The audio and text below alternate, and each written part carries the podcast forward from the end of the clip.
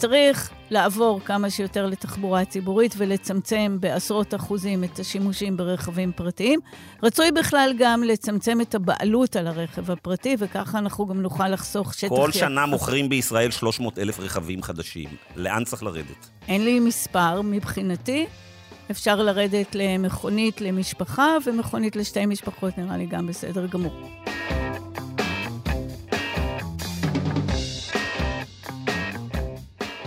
ברוכים הבאים למרקרים, פודקאסט סוף השבוע של דה מרקר. ההזדמנות שלכם לקחת פסק זמן ממחזור החדשות היומיומי ולצלול איתנו לאנשים, לסיפורים ולרעיונות שמאחורי החדשות. כאן באולפן איתכם כמדי שבוע, ענת ג'ורג'י וגיא רולניק. שלום ענת. שלום גיא, היית חסר בשבוע שעבר. לא, שמעתי את הפודקאסט, נראה לי שהסתדרת מצוין והיית לי זמי תמיד. אה, לא, ממש לא, הוא מאוד היה נינוח, היה חסר מישהו שיגיד לי, ענת, את לא מבינה מה מסתתר מתחת לשולחן. הכל מאוד נעים ונינוח. אה, והשבוע אני נותנת לך הזדמנות לפצות על זה, תכף נסביר למה. בסדר. שמענו בפתיח את דוקטור אורלי רונן, ראש המעבדה לחדשנות וקיימות עירונית באוניברסיטת תל אביב. ענת, על מה אנחנו מדברים השבוע? על uh, משפטו של ראש הממשלה, על העדות של שלמה פילבר? אני בטוחה שאתה רוצה להגיד על זה משהו. את עוקבת אחרי המשפט, אחרי העדות השבוע? עוקבת, אתה יודע, יש פה קצת פיגועים פה ושם, אבל עוקבת. כן, האמת היא שכמו תמיד, כאשר זה קורה, אה, הפיגועים באמת מושכים את כל תשומת הלב, וקשה מאוד לדבר על עניינים אחרים. אבל uh, מאחר והחדשות יעסקו ועוסקים בפיגועים האלה 24/7, אנחנו ננסה השבוע דווקא לדבר על דברים uh, אחרים. יש קשב נמוך היום למשפט של נתניהו, של אלוביץ' ושל מוזס. האמת היא שהקשב הזה הוא די נמוך כבר מאז שהתחיל המשפט הזה באפריל שנה שעברה. אבל אני חושב שמבחינה דמוקרטית קריטית לעקוב אחרי מה שקורה שם, כי העדויות שנמסרות שם על ידי העדים של התביעה הן די מדהימות וחושפות, כמו שאמרת מקודם, עולם תחתון של הון, שלטון ועיתון שמשפיע בצורה דרמטית על החיים שלנו.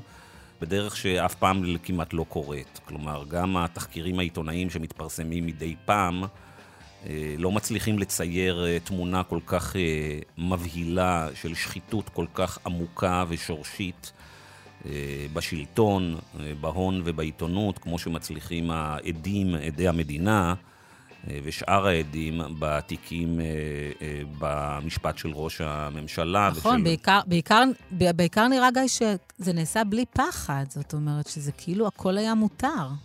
כן, ואני חושב, וגם כתבתי על זה למרקר וויק אה, השבוע, אני חושב שרוב תשומת הלב ורוב המסגור של הפרשה הזאת אה, בשנה, שנתיים, שלוש האחרונות, הוא להראות שבעצם הסיבה שהרגולטורים כאן והרגולציה עבדה למען אה, בזק, נבעה אך ורק מהטירוף של ראש הממשלה לשלוט בתקשורת. אבל אם קוראים את העדויות האלה אה, בצורה יותר עמוקה, בעיקר את העדויות של ישועה ושל פילבר, אני חושב שאנחנו רואים אה, אה, תופעה אחרת, אנחנו תופעה הרבה יותר אה, אה, עמוקה. אנחנו רואים אה, תרבות של מה שאני אה, אה, מכנה בטור השבוע של אה, פילבריזם כזה. אה, מה זה הפילבריזם? זה מין שיקוף של סולם הערכים של החברה הישראלית uh, כיום. ככל שהפערים בין האנשים שנמצאים באלפיון העליון של הכסף והכוח ושאר החברה גדלים, כך גם הכוח, היוקרה והלגיטימציה מתרכזים בצד של הכסף הגדול. ופילבר מתנהג, מנכ"ל משרד התקשורת uh, בתקופה של נתניהו, מתנהג כסמרטוט מול בזק, לא רק מפני שהוא פחד מהפטרון שלו, אלא משום שבצד השני, בצד של המפוקחים, נמצאים הטייקונים, המנכ"לים, השותפים במשרדי עורכי הדין הגדולים, היועצים האסטרטגיים שלהם, שהם סוג של מאכערים כאלה. בתחפושת, כל החבורה הזאת עומדת היום גבוה גבוה מעל הרגולטורים, מעל פקידי הציבור, במעמד החברתי, במשאבים הכלכליים שלהם ובמנופי הכוח שיש להם. הפילברים שאמורים לייצג את האינטרסים אה, שלנו הם חלשים כמעט מבנית, ולמפוקחים שלהם יש ארסנל שלם של אה, שיטות כדי להזכיר אה, להם ולנו את זה שוב ושוב. פעם אחרונה שאני חושבת שנתת כזה מונח היה דנקנריזם, אם אני לא... נכון, לא הדנקנריזם והפילבריזם הם אה, דומים מאוד. ובאמת מעניין יהיה לראות אם התוצאות של המשפט הזה, מה שלא יצא מהן, ישפיעו גם על מקבלי ההחלטות הבאים, או שזה יישאר פה. אה, אבל גיא, אנחנו לא, לא נדבר על אה, משפט פילבר, אני מצטערת. אנחנו נלך על נושא אחר. ובעצם אחרי הפודקאסט שעשינו פה בשבוע שעבר, כשאתה לא היית פה והתמקדנו בבנייה ירוקה, אה, קיבלנו הרבה מאוד תגובות, וחלק גדול מהן עסקו בעניין האורבני, ואמרו, בנייה ירוקה זה נחמד ויפה, אבל אם אין שינוי עירוני, זה כמעט חסר משמעות. אה, אז בעצם בהתייעצות החלטנו אה, להמשיך את זה גם לשבוע הזה, ולתת לך גם הזדמנות להכניס אש, מה שנקרא, כמו שאתה אוהב ויודע לעשות, ולכן הפודקאסט השבוע התמקד בתכנון עירוני ובקשר שלו בעצם לסביבה ולמשבר האקלים.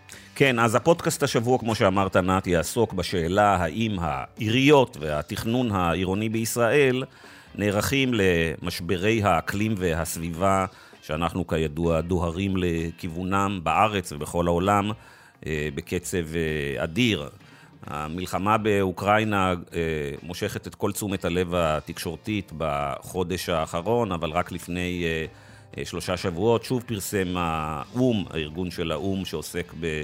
משבר האקלים, IPCC, דוח נוסף מטריד שמדבר על התקצרות של חלון ההזדמנויות שיש לנו להתמודד מול האתגרים האלה. אז מה עושות העיריות אה, בישראל בתחום התחבורה, הסביבה, היעילות האנרגטית?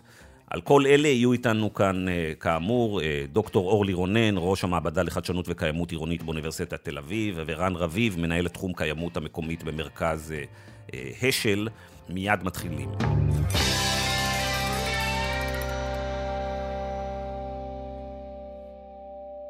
שלום לאורלי רונן, שלום לרן רביב. שלום, שלום.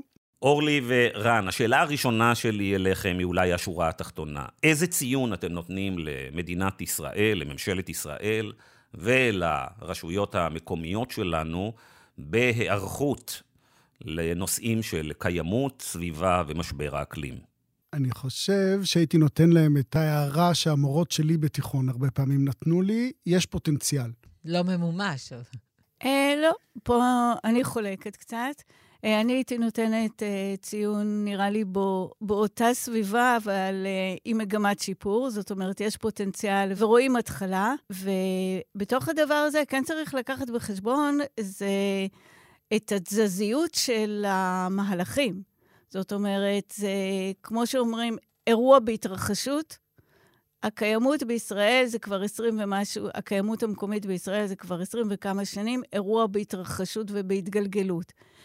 לפעמים הוא מגיע מאוד מאוד קרוב למקומות גבוהים, ולפעמים מידרדר עד פי פחת. אבל בואו אולי, גיא, נחזור רגע אחורה, וקצת נשמע עליכם, וגם בעצם מה זאת, אה, מה זה תכנון אקלימי, ומה זה עיר ירוקה, או עיר טובה, כמו שנוהגים לכנות אותה. אז רן, בוא נתחיל איתך, תספר קצת על עצמך, ואורלי, נעבור גם אלייך. טוב, אז שמי רן, אני מנהל תחום קיימות מקומית במרכז אשל לקיימות, שזה אומר שאני עובד עם רשויות מקומיות, ערים, מועצות אזוריות, מועצות מקומיות בכל הארץ. גם מעביר הכשרות ו...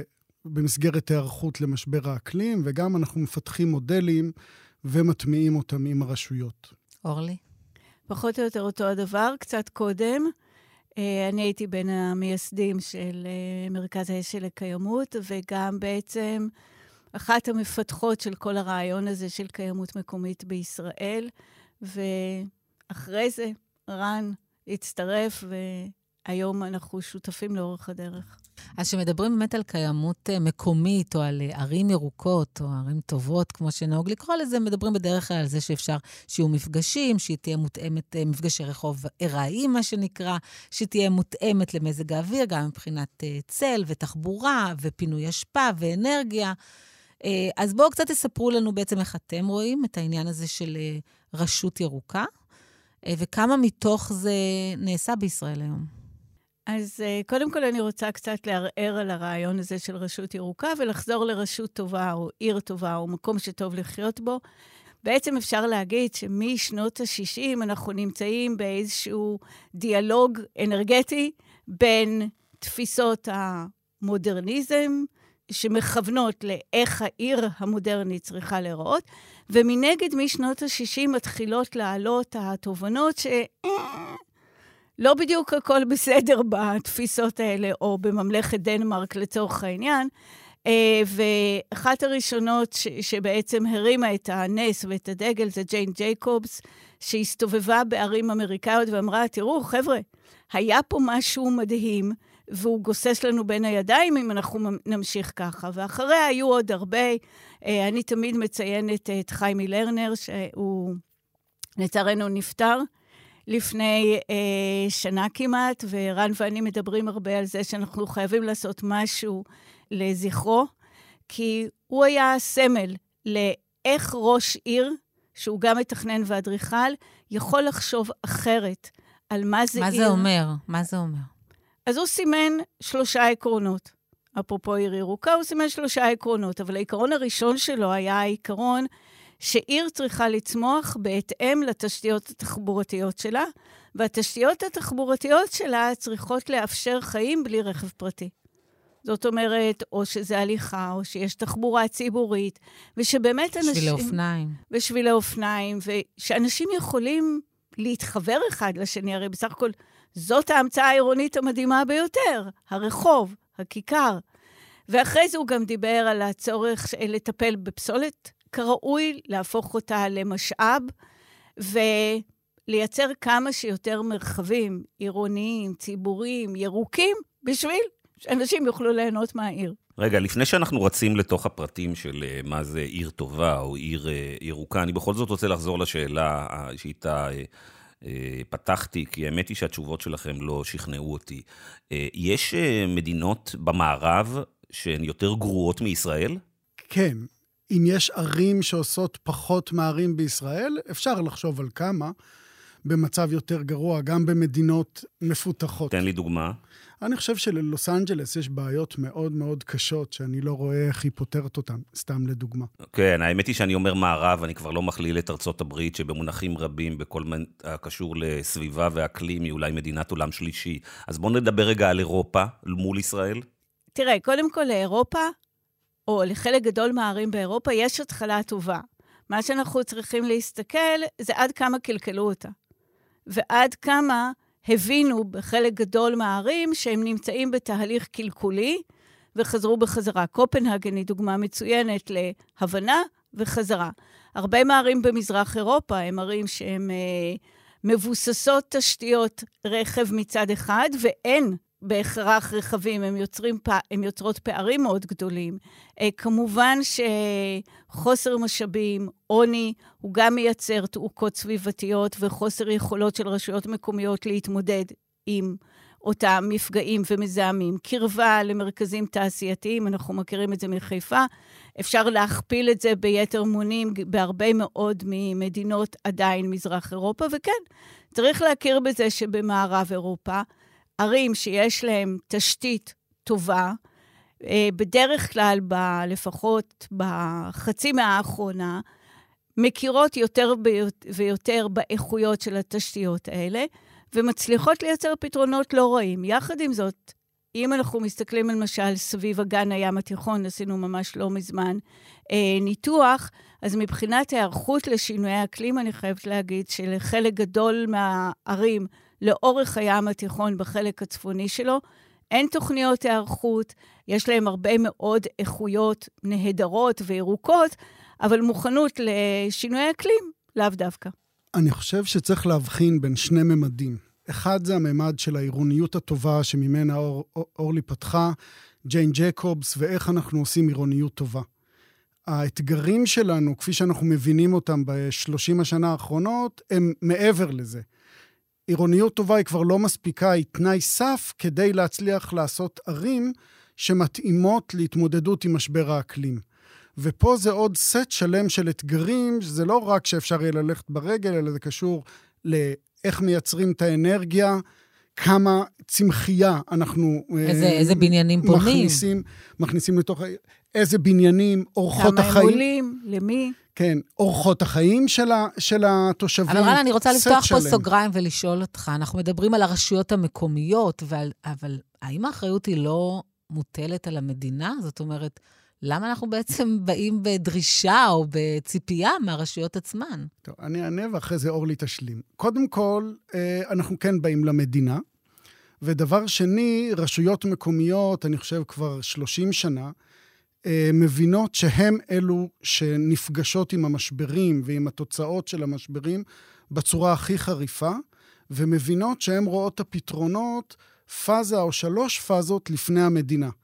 ומצליחות לראות ולייצר את זה בצורה הרבה יותר גמישה ומהירה יחד עם התושבים. ולכן הם זזו קדימה בכל העולם, וגם בישראל. אנחנו מכירים כל מיני התארגנויות מאוד אפקטיביות.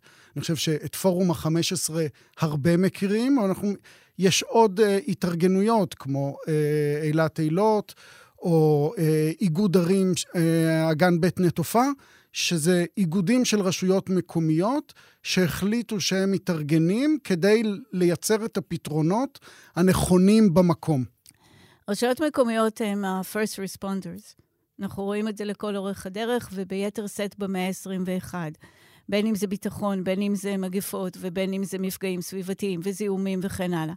עכשיו, זה נכון לחלוטין שהן לא יכולות להיות שם לבד, ומה שאחד הדברים, אני חושבת, המשמעותיים ביותר, שאירע אולי בשנה האחרונה, במסגרת העבודה של מנהלת ההיערכות לשינויי אקלים, אה, שמשרד הגנת הסביבה מוביל וייצרה למעשה סט המלצות לממשלה, איך להיערך לשינויי אקלים.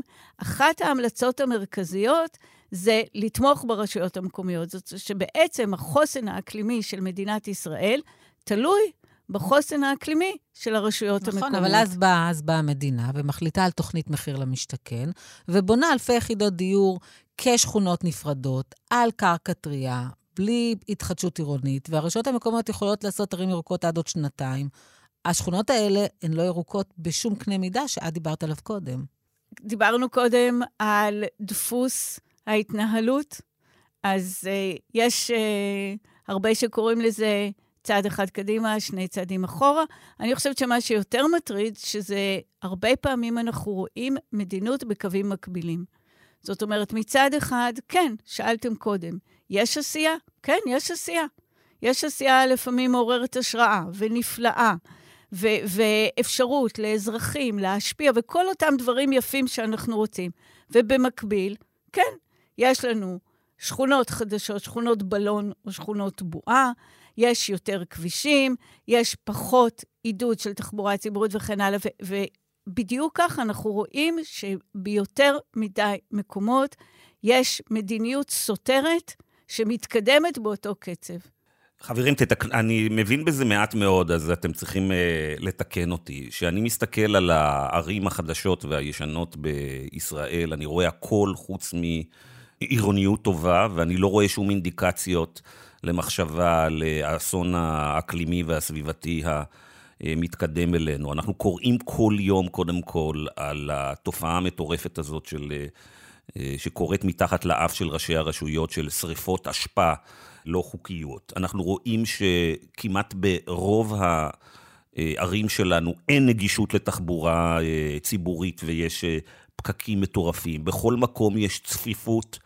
ולכלוך, ואני לא רואה, ת, ת, תאירו את עינינו, איזו אינדיקציה לכך שבבולמוס המטורף הזה של המדינה היום, לבנות אה, שכונות, דירות, אה, ערים, ובוויכוחים הפוליטיים של זה, אני בכלל לא שומע את הנושא של אה, משבר האקלים, של סביבה, של אנרגיה, כל הדברים האלה בכלל לא קיימים בתוך השיח של הפוליטיקאים. אז מה אתם רוצים להגיד, שמאחורי הקלעים כן חושבים על הדברים האלה? אני חושב, לא חושב, אני יודע שהתחילו תוכניות מאוד מעניינות ויומרניות במובן הטוב, עם יומרות להיערכות של רשויות מקומיות, של ערים, מערים גדולות, כמו תל אביב, שמאוד מתקדמת, וירושלים, שרק עכשיו אישרה את התוכנית והיא הולכת ליישם אותה. אז זה דברים שכבר קיימים, ועד ערים קטנות. כפר סבא או, וכן הלאה. עם תוכניות מאוד מאוד משמעותיות להיערכות למשבר אקלים. אני חושב שאתה צודק שזה דבר שראש העיר לא בונה שייתן לו את הבחירות הבאות בעוד שנה וחצי, נדמה לי. זה הליכים שלוקחים המון זמן. ההשפעות של זה ניכרות אחרי הרבה מאוד שנים. נכון, אבל הבעיה היא שאנשים עדיין לא מודדים את ראש העיר שלהם עד כמה הוא נערך למשבר האקלים. אני חושב שיותר ויותר אנשים כן מודדים את ראש העיר שלהם, לפי האם יש להם מדרכות מוצלות. רגע, רן, כל המגדלים האלה שעכשיו אנחנו רואים, אה, אה, טירוף של מגדלים בעשור האחרון, אה, אה, בתל אביב? איזה ציון יש להם מבחינת אה, בנייה? אה? המגדלי משרדים, אם אתה מתכוון למגדלים על ציר איילון וקצת המגורים... גם משרדים וגם המגורים, מגורים. כן. הם יכולים לייצר הרבה יותר אנרגיה, להיות בנויים בסטנדרט הרבה יותר גבוה מבחינת ההתייעלות האנרגטית שלהם, ולייצר עוד הרבה ערכים נוספים. אני לא רוצה לפרט כאן. אז המגדלים הם בעיה אולי, תלוי במינון שלהם, ובעיקר תלוי החוויה שהם נותנים למי שהולך על הרחוב. למשל, כשהם פאזה אחורה, כמו שאני חושב שמי שהיה במנהטן מכיר, שיש שם הרבה מגדלים שהם פאזה אחת אחורה מקו הרחוב, אז ההולך רגל ברחוב מרגיש שהוא הולך ליד בניין של כמה קומות, עם חנויות, ו- וזה נראה סביר וטוב.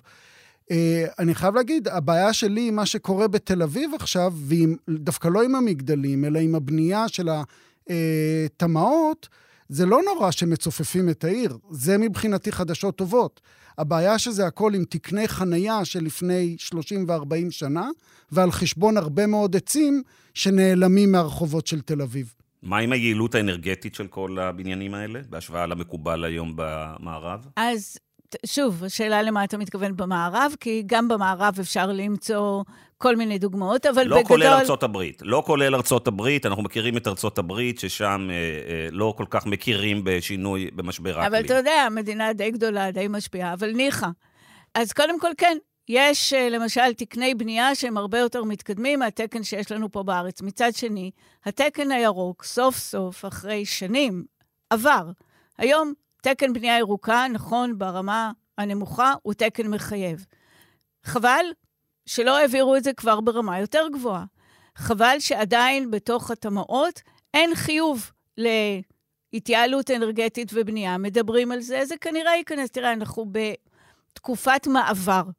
אנחנו בתקופת מעבר בהרבה מאוד דברים. אנחנו בתקופת מעבר מבחינה כלכלית, אנחנו בתקופת מעבר מבחינה סביבתית ואקלימית. האם אני יכולה לחתום לך שאנחנו במעבר למקום הטוב והירוק יותר? אני לא יודעת. לא, השאלה, ש... השאלה שלי לשניכם היא, האם התקנים האלה שאתם רואים ברמה העירונית, ברמה של הבנייה, אה, הם עולים בקנה אחד עם היעדים שבמדינת ישראל וכל המדינות בעולם צריכים לעמוד כדי שנגיע ב-2030 ליעדים, למנוע את האסונות האקלימיים המשמשים ובאים. לא, הם לא, הם לא מספקים, לא בארץ ולא בעולם. וכדי באמת להגיע לרמת צמצום פליטות הנדרשת, אנחנו צריכים להיכנס למשהו שיותר דומה משטר צנע. אנחנו עדיין לא שם בשום מקום. בואו נדבר על המשטר הצנע, איך הוא נראה ברמה העירונית, איך צריכים להיראות מבחינה אה, תחבורתית ומבחינת יעילות אנרגיה, הערים והבניינים והרחובות אה, שלנו. כמו שהיה בקורונה. אני לא בטוח שהייתי בוחר את המילה משטר צנע. אני חושב שאנחנו צריכים לעבור לצורת חיים מאוד מאוד שונה, שנראית לי במידה רבה הרבה יותר טוב, אה, בהרבה פרמטרים הרבה יותר טובה ממה שאנחנו מכירים עכשיו. כשחיכיתי פה מול, מול הבניין של הארץ, אז שלחתי לאורלי הודעה שאני שותה סודה לאוויר האגזוזים הנקי שאני נושם פה ברחוב שוקן. רציני? אני חשבתי שאצלנו בשוקנשטרסה זה כמו בהולנד. אה, אני רוצה, אני רוצה להציע אולי משהו שנאמר פה בשבוע שעבר, אה, בפודקאסט שקיימנו על בנייה ירוקה. היה פה אדריכל אה, דוד כנפו, והוא אמר, זה חוקים ותקנות, הכל בסדר, זה עניין של תרבות, וזה עניין של חינוך, וזה מאוד מתחבר למה שאתם אומרים על משטר צנע. יכול להיות שלא צריך לקרוא לזה צנע, אבל זה צריך להיות איזושהי רמת חיים או איכות חיים שלוקחת בחשבון את העניין הסביבתי. ואז כשאתה מגיע לקנות דירה, היום אתה לא מסתכל כמה חשבון חשמל תשלם, אלא אתה מסתכל כמה חדרים יש לך, איזה סוג של ריהוט אה, או איזה סוג של אה, אה, מרצפות או מה שלא יהיה, אבל הנושא הסביבתי לא מספיק מוטמע בחשיבה שלנו ובתרבות שלנו, ובזה זה צריך להתחיל. ויכול להיות שזה גם דורש איזושהי שותפות. זאת אומרת, דווקא דוד כנפו, צריך להכיר בזה שגם לאדריכלים וגם למתכננים יש תפקיד קריטי, מאוד מאוד חשוב. גם ליזמים. רגע, חכי, תכף נגיע גם ליזמים ולכדאיות של למכור ולקדם דירות חמישה חדרים במקום דירות שלושה חדרים עם חדר ש, אה, של כביסה ושירותים למטה, משותף לכולם. זאת אומרת, ועובדה, שבמקומות אחרים בעולם, כן, גיא, בניו יורק, אה, יש חדרים משותפים שבאמצעותם מצמצמים את השטח של הדירה, ושטחים של דירות בניו יורק הם מאוד מאוד קטנים, הם מספקים, הם מייצרים איכות חיים. אז אנחנו צריכים לעשות הרבה סוויצ'ים, אבל הסוויצ'ים האלה לא יכולים להיות רק של הצרכן קצה. הם צריכים להיות של כל המעגל תוך כדי. אני גם uh, מטיל ספק בהטלת האחריות על החינוך ועל זה שהאזרח הישראלי צריך לשנות.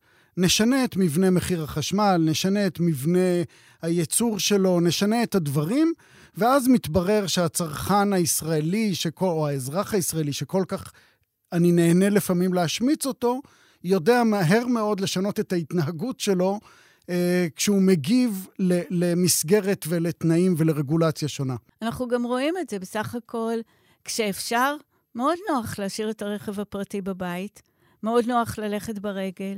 זאת אומרת, אנחנו שואפים להגיע למצב שבה הקיימות זאת הבחירה הנעימה, הנוחה, הידידותית. זה לא משהו שצריך להקריב בשבילו, זה לא משהו שצריך להתאבל על אורח חיים אחר, זה משהו שהוא באמת מייצר איכות חיים ובריאות ונעים.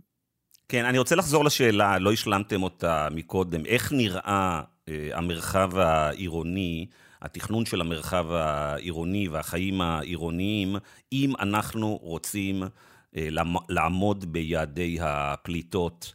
אה, שנקבעו בוועידות הבינלאומיות האחרונות, שנקבעים על ידי, שאנחנו רואים את היעדים בדוחות של ה-IPCC, של הארגון של האו"ם, אני, ואני אפילו רוצה כאילו לעשות קצת איזה פרובוקציה ולשאול אתכם, כדי לעמוד ביעדים האלה, אנחנו בכלל יכולים להרשות לעצמנו את הכמות המטורפת של רכבים פרטיים, או שאנחנו בכלל צריכים לחשוב על עולם, נניח תוך 10 עד 15, 20 שנה, שהרוב המכריע של התחבורה היא בכלל ציבורית, ואנחנו בכלל לא בכיוון הזה היום. אני חושב שאנחנו דווקא כן בכיוון, הפקקים עושים לנו את העבודה. אה, כל מי שמנסה להיכנס לתל אביב עם רכב פרטי, הולך להתייאש מזה, אני מקווה, תוך אה, אה, שנים ספורות, אם הוא לא כבר התייאש. זה פשוט הופך להיות בלתי אפשרי. אבל אין לו אלטרנטיבות, אתה יודע, זה נחמד שהוא מתייאש, הוא צריך חלופות. הם, ב, הם בהתהוות. הבעיה היותר גדולה זה לא איך להיכנס ולצאת אה, מתל אביב, כי, כי זה באמת ייפתר.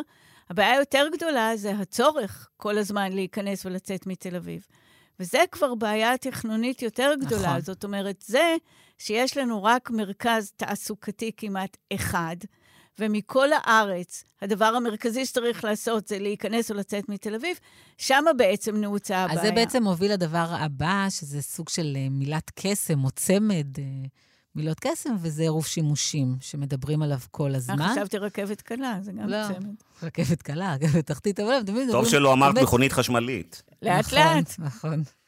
דרך אגב, המכוניות, גיא, זה היה, זה היה, היה תקופה שזה היה בעצם אחרי המהפכה התעשייתית, שזה היה ביטוי לקדמה ולמשהו טוב, ורק אחרי 60 שנה הבינו שזה כנראה לא כל כך טוב. אבל כשמדברים בעצם על, ה, על העירוב שימושים הזה, זה מה שהיה פעם, למעשה, כשגרנו מעל המרכז המסחרי, ומטר משם אפשר היה מקום עבודה, אבל היום, כמו שאמרת, כל השכונות בלון האלה, מתוך איזושהי דאגה לאיכות חיים של התושבים, הרחיקו משם, הוציאו החוצה את כל מה שיכול להיות אה, מסחר, או בחלק מהמקומות. אה, אני גר בשכונה כזאת, ובבוקר אי אפשר לצאת ממנה, זו שכונת בלון באמת. אז העירוב שימושים הזה, כמה הוא יכול להצליח, בהינתן זה שבעצם אה, עבור ארנונה למגורים, הרשויות לא מקבלות כל כך הרבה כסף, ואין להן יותר מדי עניין אולי לקדם את זה באזורים שהם אזורי מסחר. לא, אבל אדרבה. זאת אומרת, יש להם עניין לעשות כמה שיותר, להפיק כמה שיותר מאותו מטר, ואדרבה, לערבב הפוך. אני לא עושה את, את זה. את המגורים עם המסחר, אז דווקא מהבחינה הכלכלית יש עניין. אבל זה לא נעשה. כי יש עוד כמה בעיות בדרך. אה, הבנתי. אה, זה לא רק השיקולים הכלכליים, השיקולים הכלכליים הם אלה שמקלים מאוד לבנות את השכונות בלון האלה, ולתת להם רק עורק תחבורתי אחד, במקום באמת לעשות תהליכים של התחדשות. צריך לזכור שהסיבה שבכלל הגיעו לרעיון הזה של איזור, זה, זה באמת כי בעבר היה צורך אולי, אולי להפריד בין התעשייה לבין המגורים. שהייתה מזהמת ולא בדיוק, רצו שזה... בדיוק, אז בעבר, אבל דברים השתנו, זאת אומרת, אם לא כולם שמו לב, ויש... אה, יש הייטק. כן, יש כל מיני דברים. העניין הוא שצריך בש... בשביל זה גם מסות קריטיות.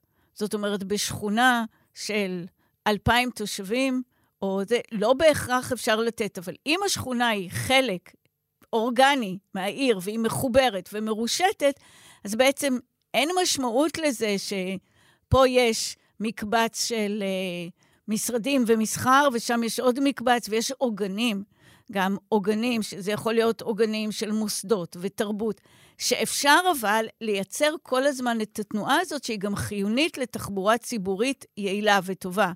תחבורה ציבורית גם צריכה את המסה הזאת, את המסה הקריטית בשביל לספק ולהיות uh, כדאית כלכלית. זה גם התחבורה הציבורית, וזה קשור גם לסוגיה הקודמת שדנו בה בתחבורה הציבורית, זו שאלה לא רק מסה, אלא גם מי נוסע בה. אם הש... מה, השכבות הגבוהות ייסעו בה, היא תהיה טובה. ואפקטיבית וטובה, כי הם ידאגו לזה. כל זמן שזה נשאר פתרון לאלו שאין להם אוטו, או שלא יכולים לבוא עם האוטו, אז היא תישאר פתרון לאלו שאין להם. ואני רוצה להגיד משהו אחד, אולי טיפה אופטימי, ואל תתפסו אותי בזה יותר מדי. Uh, הרבה מהתוכניות המאוד גרועות שאנחנו רוא, רואים שנבנות עכשיו בישראל, הן תוכניות שתוכננו לפני עשורים. וכשאני לפחות נפגש עם הרבה מאנשי התכנון ברשויות המקומיות ובמינהל תכנון וכן הלאה, מדברים שפה אחרת. הם מודעים לכשלים, אבל יש בישראל מסורת שיש בה הרבה מאוד היגיון, שלא פותחים תוכנית מחדש. יכול להיות שאחד... לוקח 50 שנה לאשר אותה, אתה עוד רוצה שיפתחו אותה מחדש. אה, אני חושב שאחד הדברים אולי שאנחנו נצטרך להתחיל להתרגל, זה כן בדיוק לעשות את זה, ולהתחיל לפתוח תוכניות שהן לא מותאמות לסיטואציה שישראל נמצאת כן, בה אז, היום. אז רן, אה, אורלי, יש באמת אה, פה אווירה נינוחה ואופטימית באולפן הבוקר, אולי בגלל שאנחנו במרתף עמוק וקר ורחוק משם. אבל uh, uh, בחוץ אנחנו רואים שאנחנו uh, דוהרים למשברים סביבתיים קשים, ואנחנו צריכים לעשות תפנית די דרמטית בדרך שבה אנחנו מתכננים את חיינו. אז אולי תיתנו לנו עכשיו, בכמה דקות הקרובות, אנחנו כאזרחים, כמצביעים, את ה-to-do list שאנחנו צריכים לדרוש מראשי הערים ומהממשלה שלנו. אה, בתחום של אקלים, פליטות, סביבה, תחבורה, אשפה ותכנון. איזה שינוי דרמטי צריך לבצע אה, עכשיו, כדי שלא נעמוד עוד 10-20 שנה מול שוקת שבורה?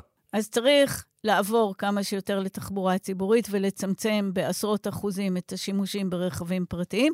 רצוי בכלל גם לצמצם את הבעלות על הרכב הפרטי, וככה אנחנו גם נוכל לחסוך ש... שטח... כל שנה מוכרים בישראל 300 אלף רכבים חדשים. לאן צריך לרדת? אין לי מספר. מבחינתי, אפשר לרדת למכונית למשפחה, ומכונית לשתי משפחות נראה לי גם בסדר גמור. אבל, אבל, כל עוד שיש להם אמצעי תחבורה נוחים, זולים, שמביאים אותם ליעד ומאפשרים להם איכות חיים ונינוחות, ועל זה צריך לחשוב.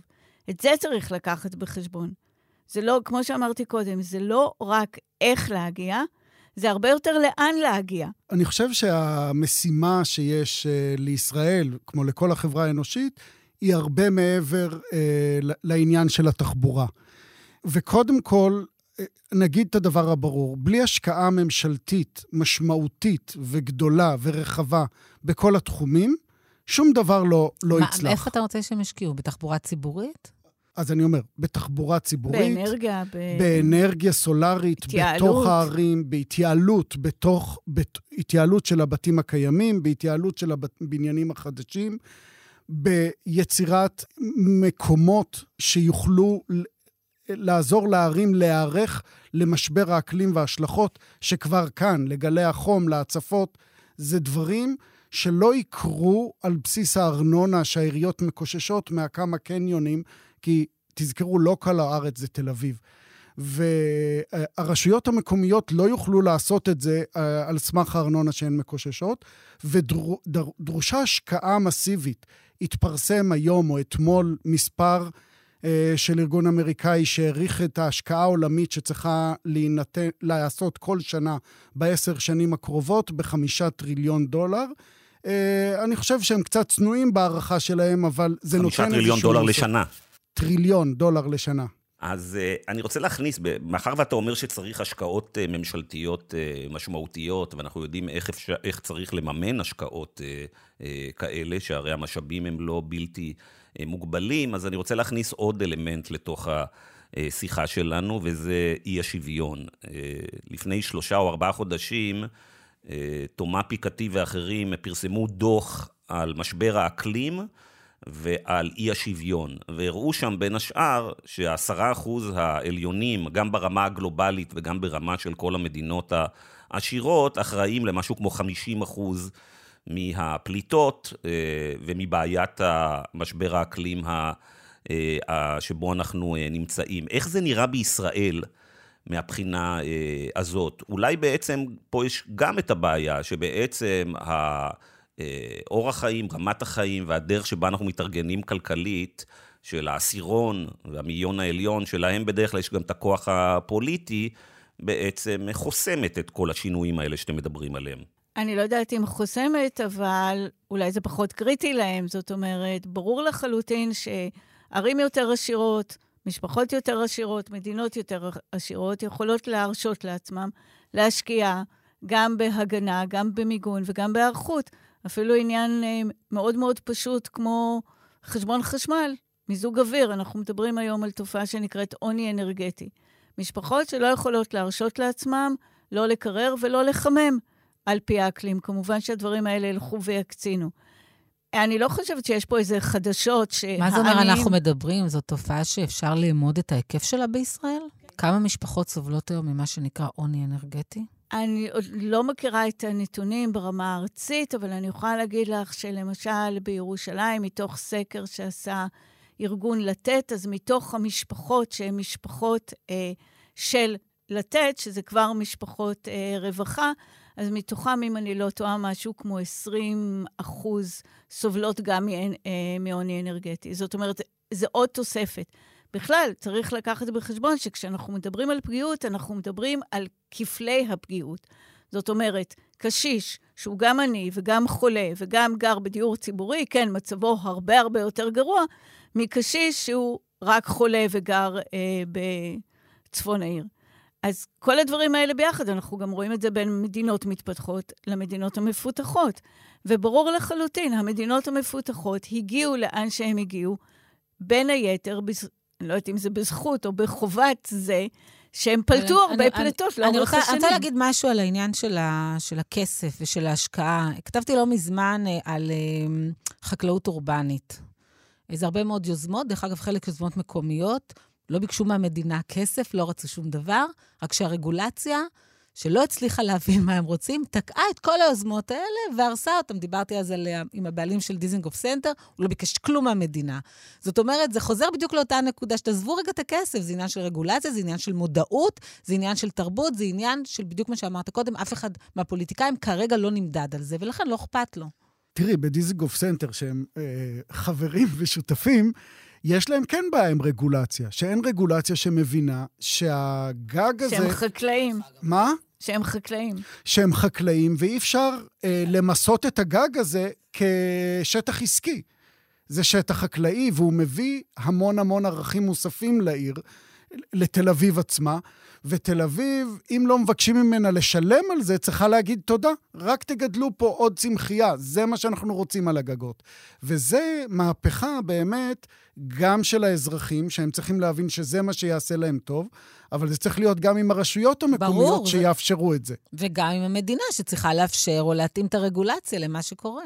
זה בדיוק, זו רגולציה. במקרה הספציפי הזה, מי שצריך לעשות את השינויים זה גם משרד הפנים וזה גם משרד החקלאות. יש בזה אפילו עוד דבר קטן וטיפשי שלא שמו לב, שהקצאת מים. נכון. אין להם הקצאת מים לחקל... לחקלאות, הם משלמים בעצם על מים שפירים. כן, למרות שהחקלאות הזאת היא בעצם משתמשת ו- פחות בעצם, מים, נכון, זה כי זה הידרופוני שלה. ואקרופוני נכון. וכל זה, אבל עדיין זה ו- חלק מה... ועוד מה שאני רוצה אה, להגיד, גיא, בנוגע לאי-שוויון שדיברת עליו, יש את העניין הקטן והפשוט הזה שנקרא שפ"פים, שזה, נכון, זה שטח פרטי פתוח או שטח פתוח פרטי? אני אף פעם לא... שטח פ... פרט... בכל מקרה, זה... זה לא שצ"פ. זה שטח ירוק לבעלי הון. וכשיש להם מזה ובשפע, אז אולי יש להם פחות מוטיבציה להשקיע בשטחים אה, ציבוריים פתוחים. אבל יש אה, שפ"פים שהם יותר אפילו מטרידים. כי שפ"פים, קודם כל, יש הרבה מאוד בארץ. זה בסך הכל, זה מאפיין את דפוס הבנייה של השיכוני רכבת. ומה שקורה שם זה דווקא שבגלל חוסר יכולת לטפח, לשגשג, השטחים האלה הופכים להיות שטחים מוזנחים, שלא מייצרים כן, את התועלת שהם היו... אני התכוונתי למגדלי היוקרה בתל אביב, אני יודעת. ולא לרכבות אנחנו תכף, בפריפריה, אבל... תכף נחזור לזה, אבל גם שם יש בעיית רגולציה, כי למשל, רשות מקומית שרוצה להיכנס, לטפל בשטחים האלה, לא יכולה, כי זה שטח פרטי. אני רוצה להגיד, וזה קשור, דרך זה להתחבר לשאלה הקודמת. אה, את כל תהליך המעבר הזה, שגיא התרשם שאני ואורלי קצת אה, אופטימיים לגביו, זה אולי בגלל שהוא רק התעורר עכשיו, אז אה, הוא לא יוכל להיות אם הוא לא יכלול, אם הוא לא יכלול את כל שכבות האוכלוסייה ויבטיח להם עתיד טוב יותר, ויבטיח להם שיפור אה, של החיים שלהם. אם תל אביב, לצורך העניין, בגלל שאנחנו יושבים בתל אביב וקצת מדברים עליה, אה, לא תרכך ותמצע את הפער בין השכונות בדרום לשכונות בצפון, מכל מה שאנחנו יודעים על כל מקום אחר בעולם, עם פערים שהולכים וגדלים, בסופו של דבר, גם השכונות של הצפון, של המרכז והצפון, שעכשיו אה, מוזרם אליהם הון עתק של השקעות בהייטק ו- וכל הדברים הידועים מפה, ממקומות אחרים, לא יוכלו לעשות את השינוי הזה בצורה טובה. כי הם כל הזמן אה, יסחבו עליהם מצד אחד משקולת שהולכת ונהיית יותר ויותר כבדה, ומצד שני, מה שאנחנו באמת רוצים זה לא שפ"פים מגודרים. אנחנו רוצים שטחים משותפים, פתוחים, ירוקים, כיפים, שבהם אנחנו, אנחנו וילדינו יכולים ללכת בביטחון.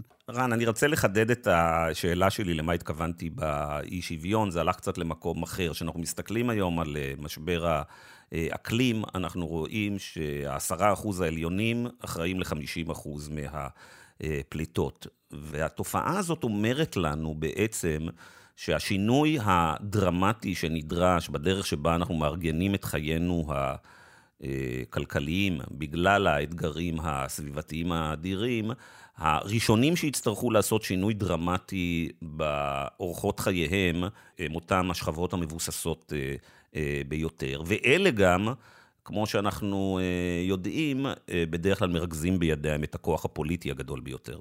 נכון.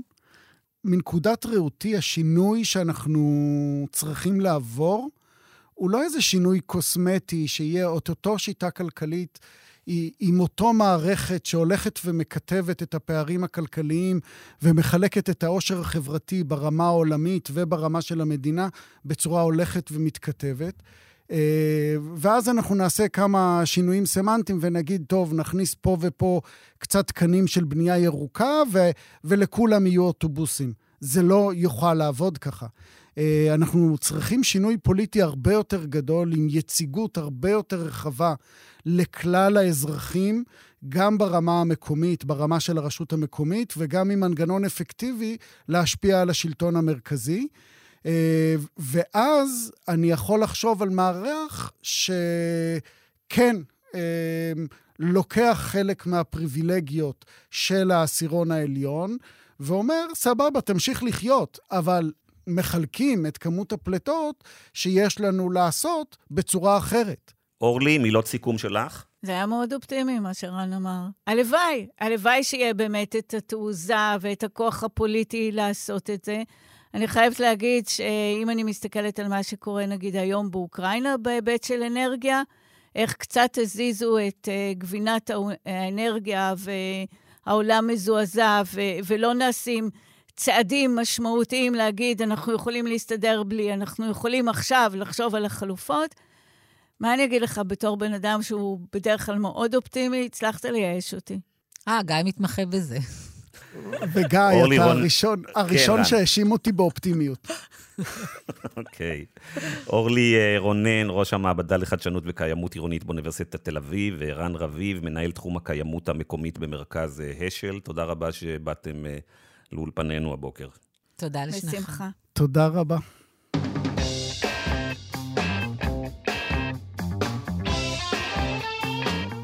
ענת, זה הפודקאסט השלישי או הרביעי שלנו בחודשים האחרונים, שעוסק במשבר האקלים ובסביבה, והשאלה שאני מתחבט בה כל הזמן, מצד אחד ברור שזה האיום הכלכלי והחברתי אה, המשמעותי ביותר בעצם אה, שיש עלינו, ואנחנו יודעים שהפוליטיקה והעיתונות בישראל ובעולם מקדישה נתח כל כך קטן לנושא הזה אה, ביחס לחשיבותו.